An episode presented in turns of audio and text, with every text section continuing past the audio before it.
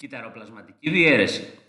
Με τη διαδικασία της πυρηνικής διαίρεσης δημιουργούνται δύο γενετικά πανομοιότυποι πυρήνες που μοιράζονται ωστόσο το ίδιο κυταρόπλασμα.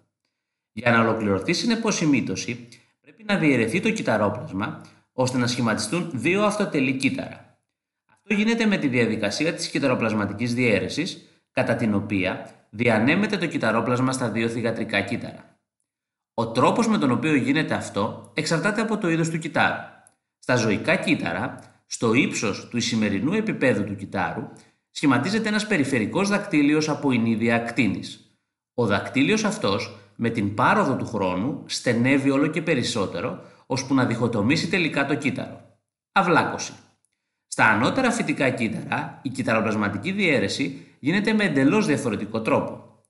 Ήδη από το τέλος της ανάφασης, στην περιοχή του σημερινού επίπεδου, αρχίζει να δημιουργείται από μικροσωληνίσκους ένα πλέγμα, ο φραγμοπλάστης. Από το φραγμοπλάστη θα προκύψουν τα κυταρικά τυχώματα των δύο θυγατρικών κυτάρων.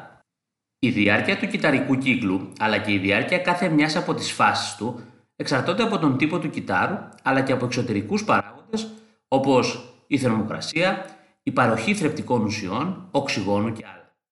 Μερικά κύτταρα ολοκληρώνουν τον κυταρικό τους κύκλο σύντομα και αυτό τους επιτρέπει να διαιρούνται με μεγάλη συχνότητα, αλλά όπως τα νευρικά κύτταρα, από τη στιγμή που θα δημιουργηθούν, διαιρούνται σπάνια ή και καθόλου.